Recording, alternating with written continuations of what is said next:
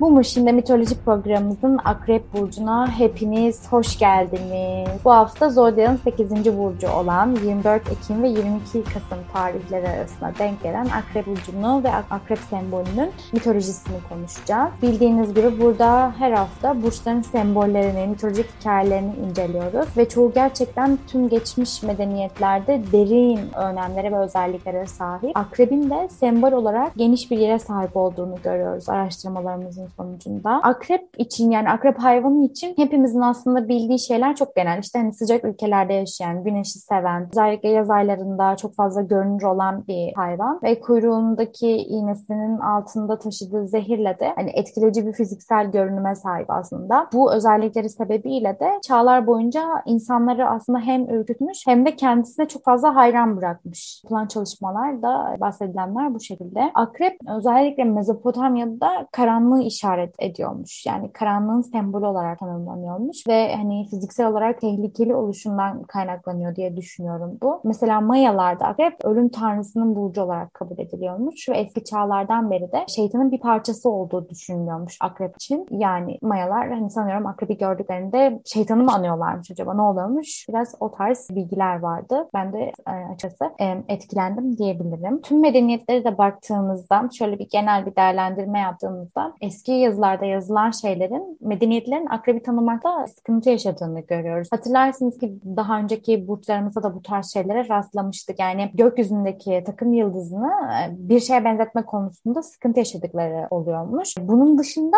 yaratık olarak akrebin yani canlı olarak akrebin de akrep olduğunu bilmeden önce hani yılanın bir türü veya kartalın yani kuş gibi bir kuşun bir türü olarak tanımlanıyormuş. Hani yılanı anlayabilirim ama belki buradaki kartalın bir türü olarak yorumlanmasına biraz şaşırdım açıkçası. Neden bu şekilde düşünüyorlarmış diye. Yani akrebi kartalın bir türü olarak tanımlamalarının sebebinin altında belki o zamanki akrep canlısının farklı özellikleri vardı ama şu an biz mesela akreplerde o özellikleri göremiyor olabiliriz. Hani bu tarz varsayımlarda bulundum ama tabii ki bunlar tamamen benim varsayımlarım. Bunun dışında akrep fiziksel dünyayı yani sembolize eden boğa burcunun zıt burcuymuş. Yani boğa nasıl fiziksel vücuda sahip olmayı ve kendini hani vücutla, fiziğinle tanımlamayı sembolize ediyorsa akrep de insanın ölümün getirdiği kaybı kabul etme yeteneğini sembolize ediyormuş. Yani özetle aslında hani akrebin ölümü ve karanlığı yani ölüm ve karanlığa dair tüm soğuk hisleri barındırdığını söyleyebiliriz bence. Zaten akrep sembolünü incelediğimizde de özellikle hem iklim şartlarından dolayı bence hem de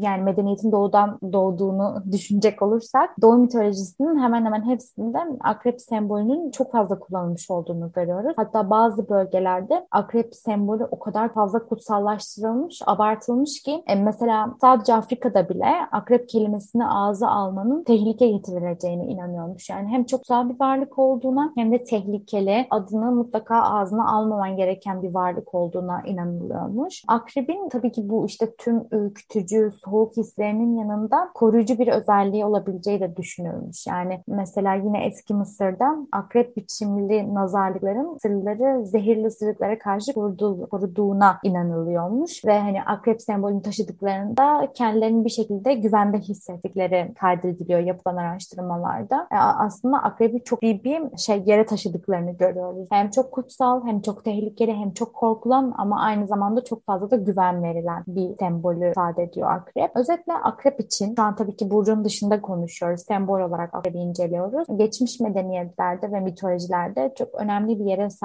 olduğunu hem şu ana kadar çıkarılmış yazıtlarda ve resimlerde hem de medeniyet kültür incelemelerinde akrebin önemli bir yere sahip olduğunu görüyoruz. Aynı zamanda karanlığı temsil eden akrebin hikayesini de açıkçası ben çok merakla bekliyorum. Elif bize ne anlatacak çok merak ediyorum. Akrep nasıl takım yıldızına dönüşmüş, neler olmuş, süreç nasıl ilerlemiş. Akrebin sembolüyle ilgili bahsetmek istediklerim benim bu kadar. Şimdi hikayeye geçebiliriz diye düşünüyorum. Sen de Elif'cim diyorum. O zaman sözü senden alıyorum Betül'cüm. Teşekkür ediyorum bize anlattıkların için. Rica ederim. E, Akrep takım yıldızının hikayesi aslında yine asıl kahraman, hikayemizin asıl kahramanı olan başka bir kahramanla ilişkilendirilen bir hikaye. Yani Akrep'ten daha çok başka bir kahramana odaklı bir hikaye. Bu seferki hikayemizde sen medeniyet doğudan doğar e, cümlene atıf yaparak e, bu seferki kahramanımızın ismi Orion. Hani doğuyla neden ilişkilendirildiğine de geleceğim hikayemizin sonunda. E, Orion Poseidon'un oğlu olan aslında yarı tanrı olan bir kahraman. Ancak Orion'u özel yapan da onun avcılık becerileri. Çünkü dünyadaki hem yarı tanrı olmasını da getirdiği güç hem de gerçekten de çok çok iyi bir avcı olmasından dolayı da hem tanrılar arasında hem insanlar arasında çok ünlü bir büyük bir üne sahip bu beceri konusunda. Hani avcılık deyince Artemis'ten sonra akla gelen varlıklardan biri oluyor olarak hani tarihe de geçmiş falan gibi o zamanlar. Avcılık konusunda Artemis'ten sonra ilk akla gelen Orion olmuş. Orion aslında hani bu becerisinden dolayı da çok fazla kendini beğenmiş tavırları varmış ve çoğu zaman da bu tanrıların çok sinirini bozuyormuş. Yani hani sanki biraz bu kendini beğenmişliği birazcık sanki kibiri biraz kendisini tanrılardan da yetenekli ve e, görüyorlarmış ve hani sinirleniyorlarmış genel olarak. Ama hani aslında Artemis'in bu konuya çok sinirlendi. Kendisi aslında avcılık ve ay tanrıçası olduğu için hani bu konuya aslında onun sinirlenmesi gerektiğini düşünülürmüş. Ancak Artemis gizliden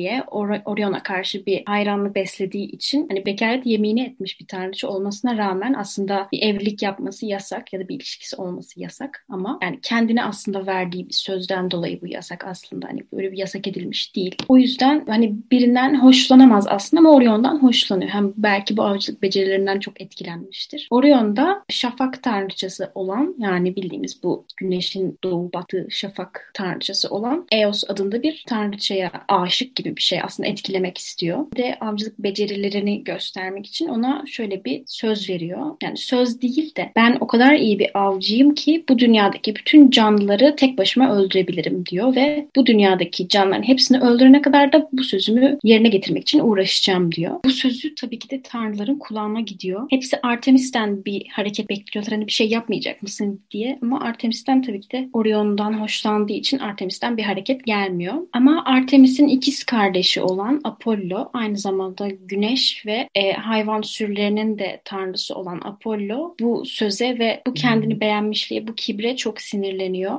Ve Gaia ile de beraber bir önceki hikayemizde de anlattığımız toprak titanı yani doğa anayla beraber buna karşı çıkmak istiyorlar. Gaia'nın aklına bir fikir geliyor bundan sonra. Hani birlikte ne yapabiliriz diye düşünüyorlar. Gaia'nın aklına bir fikir geliyor. Topraktan çok büyük bir akrep çıkarıyor ve bu akrebe de Orion'u durdurmasını emrediyor. Hani ne yaparsa yapsın Orion'u durdursun. Hani gerekirse sonsuza kadar savaş diyor ama o hani dünyadaki bütün canlıları öldürmekten alıkoy diyor. Akrep de görev bilinciyle Orion'u durdurmaya gidiyor. Orion'la savaşmaya başlıyorlar ama ikisi de birbirini yenemiyor ve hani savaşmaya devam ediyor ama en sonunda Artemis artık Orion'da yorgun düşmeye başladığı zaman onu kurtarmak için akrebi öldürmek için bir ok atıyor. Çünkü aynı zamanda hani çok iyi bir avcı olduğu için aslında kendisi de. Çünkü avcılık da tanrıçası olduğu için. Genellikle de zaten okla ilişkilendirilen bir tanrıça. Yani sembolü de ok ve yay şeklinde. Hani aslında tanrıçanın simgesi o ama bu ok ve yay hikayemiz yani aslında yay burcundaki daha farklı. Onu tabii ki geleceğiz sonra. Bir ok atıyor ve akrebi vurmaya çalışırken yanlışlıkla Orion'u vuruyor ve Orion'u öldürüyor. Tabii bu onu kahrediyor. Yani sevdiği adamı vurmuş oluyor zaten. Hayatta tek sevdiği adam gibi bir şey. Çünkü bugüne kadar hiç kimseyi sevmemiş gibi bir şey. Zeus'u ne yapabiliriz diye düşünüyor bundan sonra. Zeus'un aklına gelen fikir şu şekilde. Hem Orion hem de Akrep.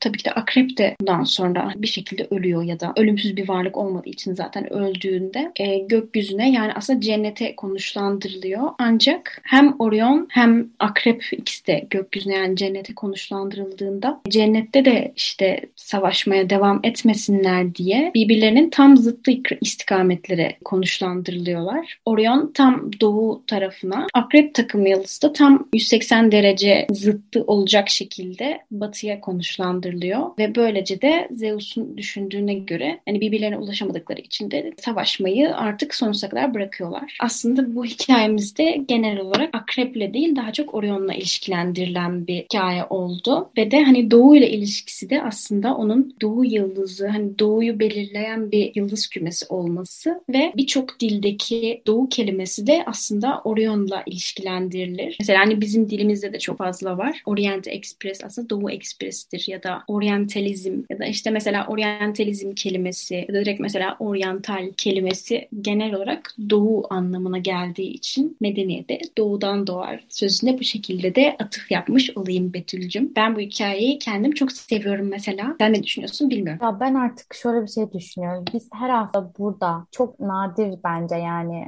böyle hani wow olmadığımız bir hikaye. Hepsine acayip derecede yükseliyoruz ve işte şey diyoruz ah, bu muhteşem, harika, bence çok güzel falan. Gerçekten hepsi harika hepsi çok güzel. Yani hani hepsinin arasında bir seçim yapmak bence çok zor. Her haftada beklentim ciddi derecede yükseliyor. Özellikle şu oryantalizm işte hani bu şarkiyatçılık vurgusu ve hani aslında hani doğudan geldiği falan olayı beni kalbimden vurdu. Çünkü bu tarz böyle senle de zaten hep konuşuyoruz.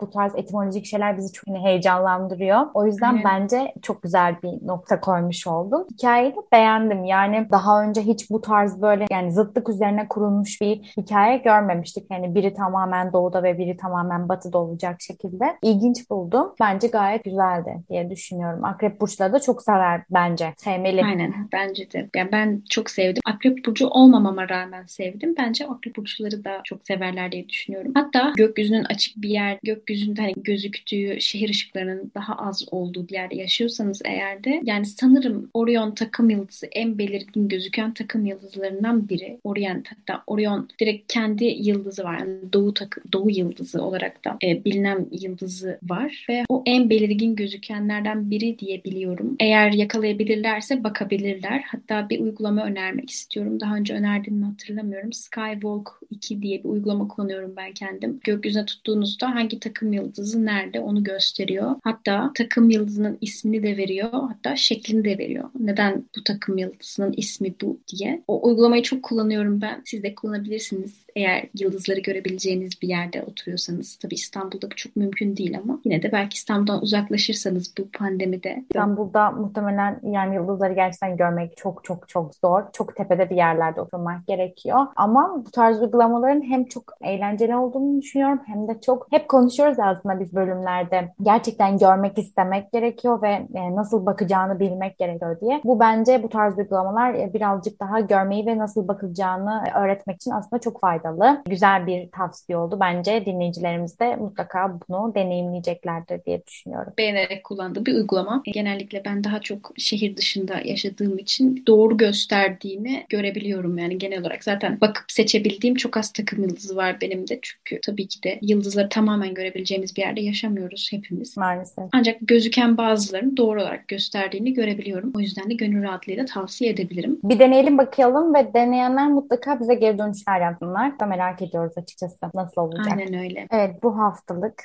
Akrep Burcumuzu bu şekilde bitirmiş olalım. Çünkü biz burada saatlerce sabaha kadar günlerce sohbet edebilme potansiyeline sahip iki insanız. Bir akreden yine biz nerelere kadar geldik. Bizim artık daha yapacak hiçbir şeyimiz kalmadı. Bence çok eline keyifli bir e, dinleti oldu diye düşünüyorum. Ee, inşallah dinleyicilerimiz de çok beğenirler. Haftaya yepyeni bir burcumuz olacak. O zaman bir akreple kapatmak gerekir gerekirse hani konumuzu akrebe de bağlayacak olursak eğer tekrar Scorpions grubunun Wind of Change şarkısını hepinize armağan ediyorum. Scorpions grubuyla sizlere bugünlük hoşçakalın diyoruz. Haftaya görüşmek üzere mitolojiyle kalın.